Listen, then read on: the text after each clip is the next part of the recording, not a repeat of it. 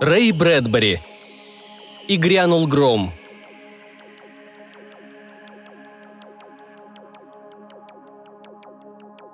Объявление на стене расплылось, словно его затянуло пленкой скользящей теплой воды. Экельс почувствовал, как веки, смыкаясь на долю секунды, прикрыли зрачки, но и в мгновенном мраке горели буквы. АО «Сафари во времени». Организуем сафари в любой год прошлого. Вы выбираете добычу. Мы доставляем вас на место. Вы убиваете ее. В глотке Экельса скопилась теплая слизь. Он судорожно глотнул. Мускулы вокруг рта растянули губы в улыбке, когда он медленно поднял руку, в которой покачивался чек на десять тысяч долларов, предназначенный для человека в конторке. «Вы гарантируете, что я вернусь из сафари живым?» «Мы ничего не гарантируем», — ответил служащий, — «кроме динозавров». Он повернулся. «Вот мистер Трэвис, он будет вашим проводником в прошлое. Он скажет вам, где и кого стрелять. Если скажет «не стрелять», значит «не стрелять».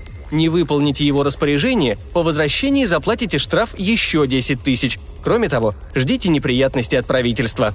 В дальнем конце огромного помещения конторы Экельс видел нечто причудливое и неопределенное, извивающееся и гудящее, переплетение проводов и стальных кожухов, переливающийся яркий ореол, то оранжевый, то серебристый, то голубой. Гул был такой, словно само время горело на могучем костре, словно все годы, все даты летописей, все дни свалили в одну кучу и подожгли. Одно прикосновение руки, и тотчас это горение послушно даст задний ход. Экель вспомнил каждое слово объявления. Из пепла и праха, из пыли и золы восстанут, будто золотистые саламандры, старые годы, зеленые годы, розы усадят в воздух, седые волосы станут черными, исчезнут морщины и складки, все и вся повернет вспять и станет семенем, от смерти ринется к своему истоку, солнце будут всходить на западе и погружаться в зарево востока, луны будут убывать с другого конца, все и вся уподобится цыпленку, прячущемуся в яйцо, кроликам, ныряющим в шляпу фокусника. Все и вся познает новую смерть, смерть семени, зеленую смерть, возвращение в пору, предшествующую зачатию. И это будет сделано одним лишь движением руки. «Черт возьми!» – выдохнул Экельс. На его худом лице мелькали блики света от машины. «Настоящая машина времени!» Он покачал головой. «Подумать только! Закончись выборы вчера иначе, и я сегодня, быть может, пришел бы сюда спасаться бегством. Слава богу, что победил Кейт. В Соединенных Штатах будет хороший президент». «Вот именно», — отозвался человек за конторкой. «Нам повезло. Если бы выбрали Дойчера, не миновать нам жесточайшей диктатуры. Этот тип против всего на свете, против мира, против веры, против человечности, против разума. Люди звонили нам и справлялись, шутя, конечно. А впрочем, дескать, если Дойчер будет президентом, нельзя ли перебраться в тысяча четыреста девяносто второй год? Да только не наше это дело, побеги устраивать. Мы организуем сафари. Так или иначе, Кейт президент, и у вас теперь одна забота».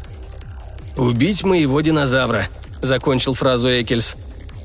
«Тираннозаурус рекс, громогласный ящер, отвратительнейшее чудовище в истории планеты. Подпишите вот это. Что бы с вами ни произошло, мы не отвечаем. У этих динозавров зверский аппетит». Экельс вспыхнул от возмущения. «Вы пытаетесь испугать меня?» «По чести говоря, да. Мы вовсе не желаем отправлять в прошлое таких, что при первом же выстреле ударяются в панику. В том году погибло шесть руководителей и дюжина охотников. Мы предоставляем вам случай испытать самое чертовское приключение, о каком только может мечтать настоящий охотник. Путешествие на шестьдесят миллионов лет назад и величайшая добыча всех времен. Вот ваш чек. Порвите его». Мистер Экельс долго смотрел на чек. Пальцы его дрожали. «Ни пуха, ни пера», — сказал человек за конторкой. «Мистер Трэвис, займитесь клиентом». Неся ружья в руках, они молча прошли через комнату к машине, к серебристому металлу и ракочущему свету. Сперва день, затем ночь, опять день, опять ночь, потом день-ночь, день-ночь, день, неделя, месяц, год, десятилетие. две тысячи пятьдесят пятый год, две тысячи девятнадцатый, тысяча девятьсот девяносто девятый, тысяча девятьсот пятьдесят седьмой. Мимо, машина ревела. Они надели кислородные шлемы, проверили наушники. Экель скачался на мягком сиденье, бледный, зубы стиснуты. Он ощутил судорожную дрожь в руках, посмотрел вниз и увидел, как его пальцы сжали новое ружье. В машине было еще четверо. Трэвис, руководитель сафари, его помощник Лесперанс и два охотника – Биллингс и Крэмер. Они сидели, глядя друг на друга, а мимо точно вспышки молний проносились годы. «Это ружье может убить динозавра?» – вымолвили губы Экельса. «Если верно попадешь», – ответил в наушниках Трэвис. «У некоторых динозавров два мозга. Один в голове, другой ниже по позвоночнику. Таких мы не трогаем. Лучше не злоупотреблять своей счастливой звездой. Первые две пули в глаза, если сумеете, конечно. Ослепили? Тогда бейте в мозг». Машина взвыла. Время было словно кинолента, пущенная обратным ходом. Солнце летели вспять, за ними мчались десятки миллионов лун. «Господи», – произнес Экельс. «Все охотники, когда-либо жившие на свете, позавидовали бы нам сегодня. Тут тебе сама Африка покажется Иллинойсом». Машина замедлила ход. Вой сменился ровным гулом. Машина остановилась. Солнце остановилось на небе.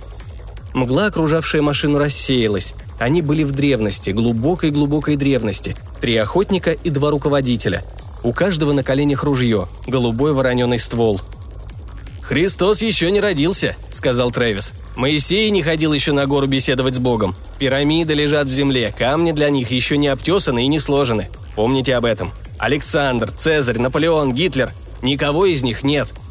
Они кивнули. «Вот», — мистер Трэвис указал пальцем. «Вот джунгли за шестьдесят миллионов две тысячи пятьдесят пять лет до президента Кейта». Он показал на металлическую тропу, которая через распаренное болото уходила в зеленые заросли, извиваясь между огромными папоротниками и пальмами. «А это, — объяснил он, — тропа, проложенная здесь для охотников компанией. Она парит над землей на высоте шести дюймов. Не задевает ни одного дерева, ни одного цветка, ни одной травинки. Сделана из антигравитационного металла. Ее назначение – изолировать вас от этого мира прошлого, чтобы вы ничего не коснулись. Держитесь тропы, не сходите с нее. Повторяю, не сходите с нее. Ни при каких обстоятельствах. Если свалитесь с нее – штраф. И не стреляйте ничего без нашего разрешения». «Почему?» – спросил Экельс. Они сидели среди древних зарослей. Ветер нес далекие крики птиц, нес запах смолы и древнего соленого моря, запах влажной травы и кроваво-красных цветов. «Мы не хотим изменять будущее. Здесь, в прошлом, мы незваные гости. Правительство не одобряет наши экскурсии. Приходится платить немалые взятки, чтобы нас не лишили концессии. Машина времени – дело щекотливое. Сами того не зная, мы можем убить какое-нибудь важное животное, печугу, жука, раздавить цветок и уничтожить важное звено в развитии вида». «Я что-то не понимаю», – сказал Экельс. «Ну так слушайте», – продолжал Трэвис. «Допустим, мы случайно убили здесь мышь. Это значит, что всех будущих потомков этой мыши уже не будет, верно?» «Да». «Не будет потомков от потомков от всех ее потомков. Значит, неосторожно ступив ногой, вы уничтожаете не одну, и не десяток, и не тысячу, а миллион-миллиард мышей». «Хорошо, они сдохли», — согласился Экельс. «Ну и что?» «Что?» — Трэвис презрительно фыркнул. «А как с лисами, для питания которых нужны были именно эти мыши? Не хватит десяти мышей – умрет одна лиса. Десятью лисами меньше – подохнет от голода лев. Одним львом меньше – погибнут всевозможные насекомые и стервятники, сгинет неисчислимое множество форм жизни. И вот итог. Через пятьдесят девять миллионов лет пещерный человек, один из дюжины, населяющий весь мир, гонимый голодом, выходит на охоту за кабаном или саблезубым тигром. Но вы, друг мой, раздавив одну мышь, тем самым раздавили всех тигров в этих местах. И пещерный человек умирает от голода. А этот человек, заметьте себе, не просто один человек, нет, это целый будущий народ. Из его чресел вышло бы десять сыновей, от них произошло бы сто и так далее, и возникла бы целая цивилизация. Уничтожьте одного человека, и вы уничтожите целое племя, народ, историческую эпоху. Это все равно, что убить одного из внуков Адама. Раздавите ногой мышь. Это будет равносильно землетрясению, которое исказит облик всей Земли, в корне изменит наши судьбы. Гибель одного пещерного человека, смерть миллиарда его потомков, задушенных в чреве. Может быть, Рим не появится на своих семи холмах. Европа навсегда останется глухим лесом, только в Азии расцветет пышная жизнь. Наступите на мышь, и вы сокрушите пирамиды. Наступите на мышь, и вы оставите на вечности вмятину величиной с Великий каньон. Не будет королевы Елизаветы. Вашингтон не перейдет до Лавер. Соединенные Штаты вообще не появятся. Так что будьте осторожны. Держитесь тропы. Никогда не сходите с нее. «Понимаю», — сказал Экельс. «Но тогда, выходит, опасно касаться даже травы». Совершенно верно. Нельзя предсказать, к чему приведет гибель того или иного растения. Мельчайшее отклонение сейчас неизмеримо возрастет за шестьдесят миллионов лет. Разумеется, не исключено, что наша теория ошибочна. Быть может, мы не в состоянии повлиять на время. А если и в состоянии, то очень незначительно. Скажем, мертвая мышь ведет к небольшому отклонению в мире насекомых, дальше к угнетению вида, еще дальше к неурожаю, депрессии, голоду, наконец, к изменениям социальным. А может быть, итог будет совсем незаметным. Легкое дуновение, шепот, волосок, пылинка в воздухе. Такое, что сразу не увидишь. Кто знает? Кто возьмется предугадать? Мы не знаем, только гадаем. И покуда нам неизвестно совершенно точно, что наши вылазки во времени для истории, гром или легкий шорох, надо быть чертовски осторожным. Эта машина, эта тропа, ваша одежда, вы сами, как вам известно, все обеззаражено. И назначение этих кислородных шлемов – помешать нам внести в древний воздух наши бактерии. «Но откуда мы знаем, каких зверей убивать?» «Они помечены красной краской», – ответил Трэвис. «Сегодня перед нашей отправкой мы послали сюда на машине Лесперанса. Он побывал как раз в этом времени и проследил за некоторыми животными». «Изучал их?» «Вот именно», – отозвался Лесперанс. «Я прослеживаю всю их жизнь и отмечаю, какие особи живут долго. Таких очень мало. Сколько раз они спариваются? Редко. Жизнь коротка. Найдя зверя, которого подстерегает смерть под упавшим деревом или в асфальтовом озере, я отмечаю час, минуту, секунду, когда он гибнет. Затем стреляю красящей пулей. Она оставляет на коже красную метку. Когда экспедиция отбывает в прошлое, я рассчитываю все так, чтобы мы явились минуты за две до того, как животное все равно погибнет. Так что мы убиваем только тех особей, у которых нет будущего, которым и без того уже не спарится. Видите, насколько мы осторожны?» «Но если вы утром побывали здесь», – взволнованно заговорил Экельс, – «то должны были встретить нас, нашу экспедицию. Как она прошла? Успешно? Все остались живы?» Трэвис и Лесперанс переглянулись. «Это был бы парадокс», – сказал Лесперанс. «Такой путаницы, чтобы человек встретил самого себя, время не допускает. Если возникает такая опасность, время делает шаг в сторону, вроде того, как самолет проваливается в воздушную яму. Вы заметили, как машину тряхнуло перед самой нашей остановкой?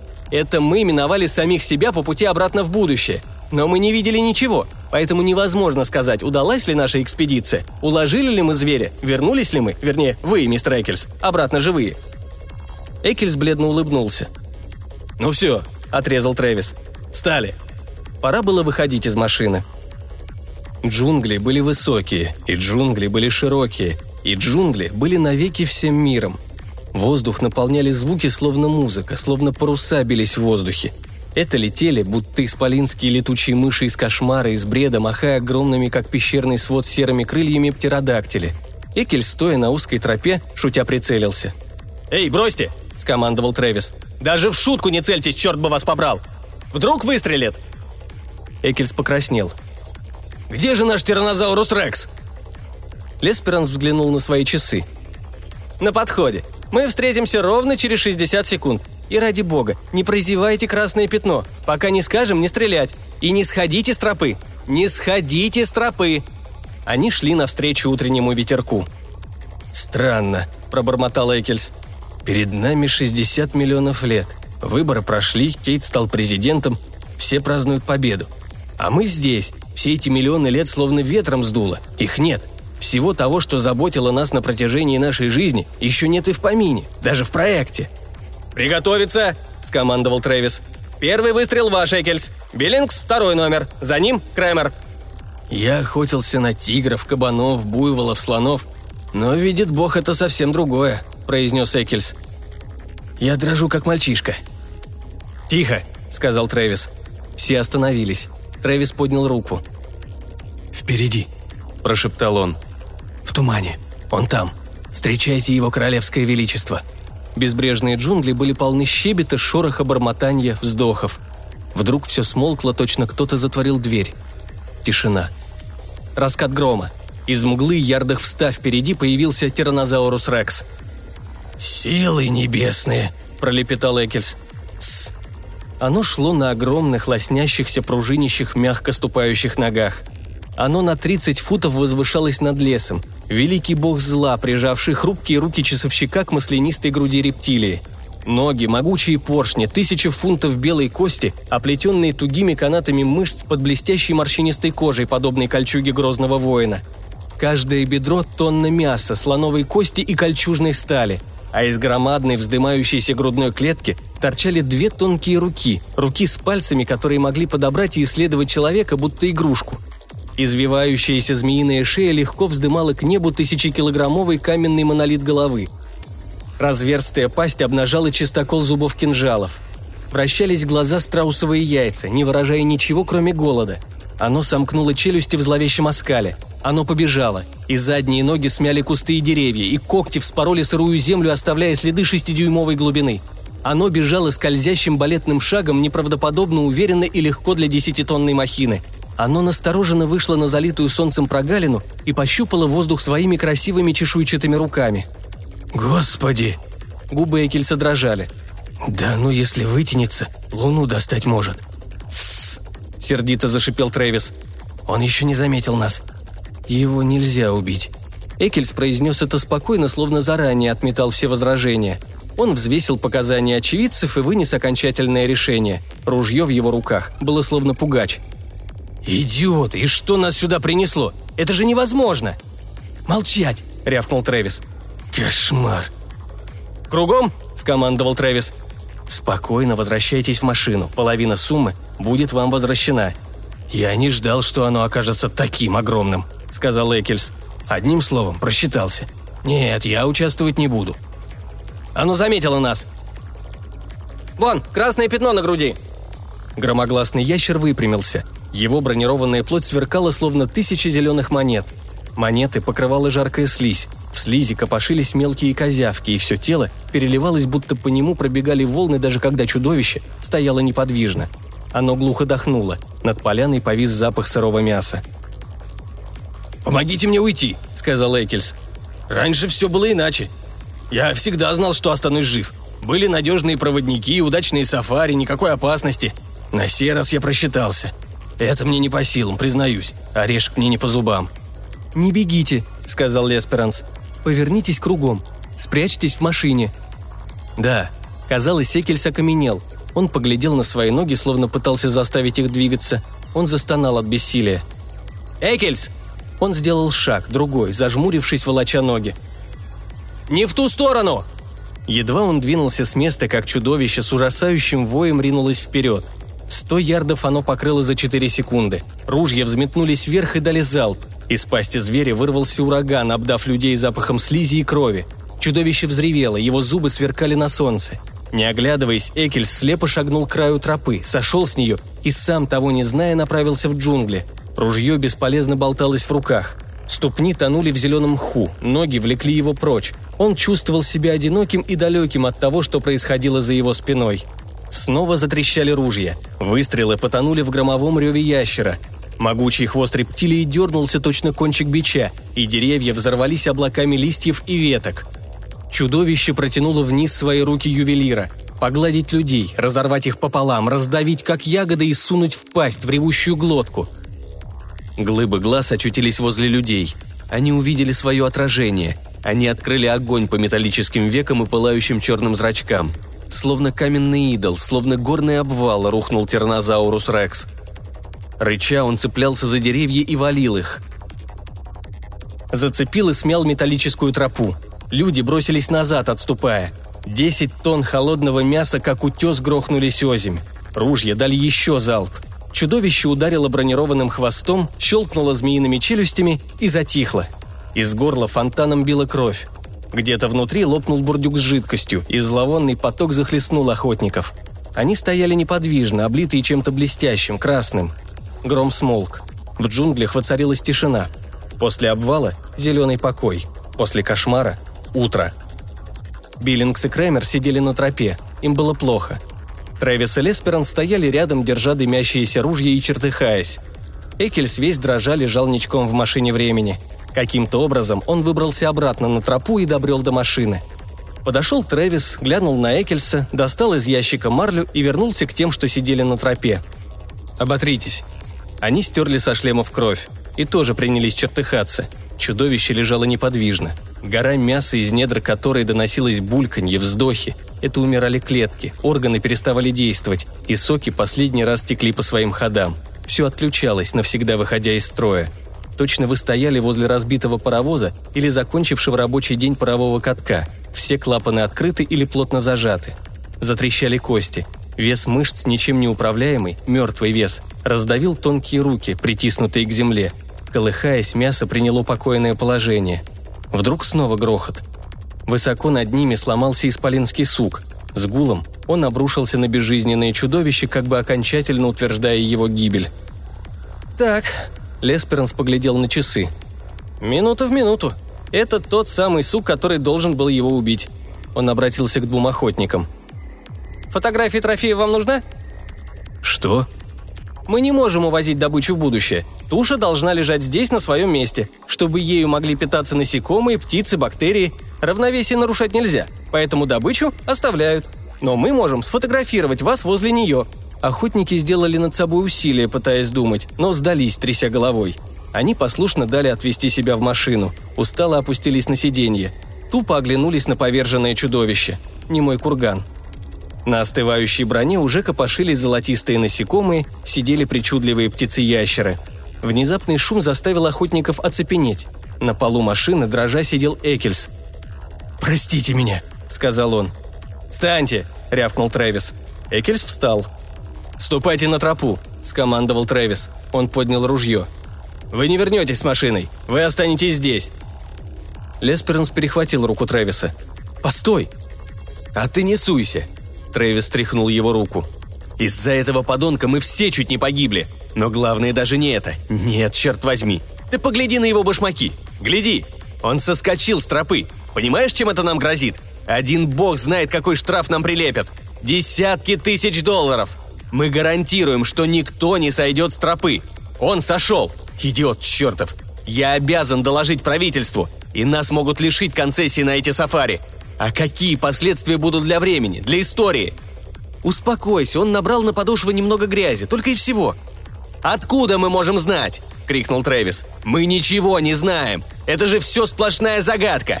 Шагом марш, Экельс!» Экельс полез в карман. «Я заплачу сколько угодно. Сто тысяч долларов». Трэвис покосился на чековую книжку и плюнул. «Ступайте, чудовище лежит возле тропы. Суньте ему руки по локоть в пасть. Потом можете вернуться к нам». «Это несправедливо». «Зверь мертв, ублюдок несчастный. Пули! Пули не должны оставаться здесь, в прошлом. Они могут повлиять на развитие. Вот вам нож. Вырежьте их». Джунгли опять пробудились к жизни и наполнились древними шорохами, птичьими голосами. Экельс медленно повернулся и остановил взгляд на доисторической падали, глыбе кошмаров и ужасов. Наконец, словно лунатик, побрел по тропе. Пять минут спустя он, дрожа всем телом, вернулся к машине. Его руки были по локоть красны от крови. Он протянул вперед обе ладони. На них блестели стальные пули. Потом он упал. Он лежал там, где упал, недвижимый. «Напрасно ты его заставил это делать», — сказал Лесперанс. «Напрасно. Об этом рано судить». Трэвис толкнул неподвижное тело. «Не помрет. Больше его не потянет за такой добычей. А теперь...» — он сделал вялый жест рукой. «Включай. Двигаемся домой». тысяча четыреста девяносто второй, тысяча семьсот семьдесят шестой, тысяча восемьсот двенадцатый. Они умыли лицо и руки, они сняли заскорузлые от крови рубахи, брюки и надели все чистое. Экельс пришел в себя, но сидел молча. Трэвис добрых десять минут в упор смотрел на него. «Не глядите на меня», — вырвалось у Экельса. «Я ничего не сделал». «Кто знает. Я только соскочил с тропы и вымазал башмаки глиной. Чего вы от меня хотите? Чтобы я вас на коленях умолял?» «Это не исключено. Предупреждаю вас, Экельс. Может еще случиться, что я вас убью. Ружье заряжено». «Я не виноват, я ничего не сделал». тысяча девятьсот девяносто девятый, двухтысячный, две тысячи пятьдесят пятый. Машина остановилась. «Выходите», — скомандовал Трэвис. Комната была такая же, как прежде. Хотя нет, не совсем такая же. Тот же человек сидел за той же конторкой.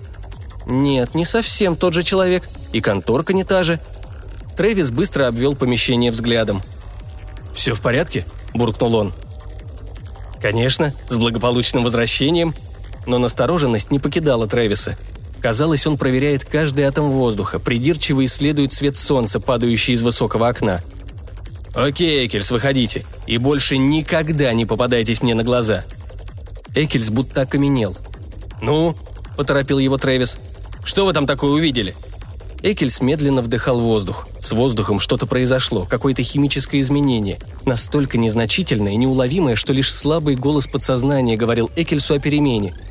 И краски – белая, серая, синяя, оранжевая на стенах, мебели, в небе за окном, они… они… Да, что с ними случилось? А тут еще это ощущение… По коже бегали мурашки. Руки дергались.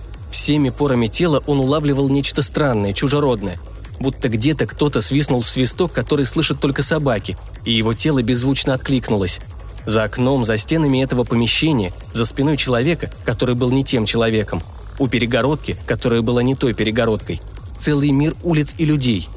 Но как отсюда определить, что это за мир теперь, что за люди? Он буквально чувствовал, как они движутся там, за стенами, словно шахматные фигурки, влекомые сухим ветром. Зато сразу бросилось в глаза объявление на стене. Объявление, которое он уже читал сегодня, когда впервые вошел сюда. Что-то в нем было не так. «АО «Софари во времени».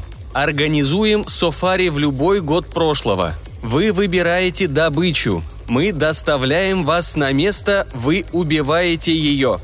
Экельс почувствовал, что опускается на стул. Он стал лихорадочно скрести грязь на башмаках. Его дрожащая рука подняла липкий ком. «Нет, не может быть. Из-за такой малости... Нет!» На комке было отливающее зеленью, золотом и чернью пятно. Бабочка. Очень красивая. Мертвая. «Из-за такой малости! Из-за бабочки!» – закричал Экельс. Она упала на пол. Изящное маленькое создание, способное нарушить равновесие, повалить маленькие костяшки домино, большие костяшки, огромные костяшки, соединенные цепью неисчислимых лет, составляющих время. Мысли Экельса смешались. Не может быть, чтобы она что-то изменила. Мертвая бабочка и такие последствия. Невозможно. Его лицо похолодело. Непослушными губами он вымолвил: «Кто? Кто вчера победил на выборах?» Человек за конторкой хихикнул. «Шутите? Будто не знаете. Дойчер, разумеется, кто же еще? Уж не этот ли хлюпик Кейт? Теперь у власти железный человек!» Служащий опешил. «Что это с вами?» Экельс застонал. Он упал на колени. Дрожащие пальцы протянулись к золотистой бабочке. «Неужели нельзя?» – молил он весь мир, себя, служащего, машину. «Вернуть ее туда, оживить ее. Неужели нельзя начать все сначала? Может быть...» Он лежал неподвижно. Лежал, закрыв глаза, дрожал и ждал. Он отчетливо слышал тяжелое дыхание Трэвиса. Слышал, как Трэвис поднимает ружье и нажимает курок. И грянул гром.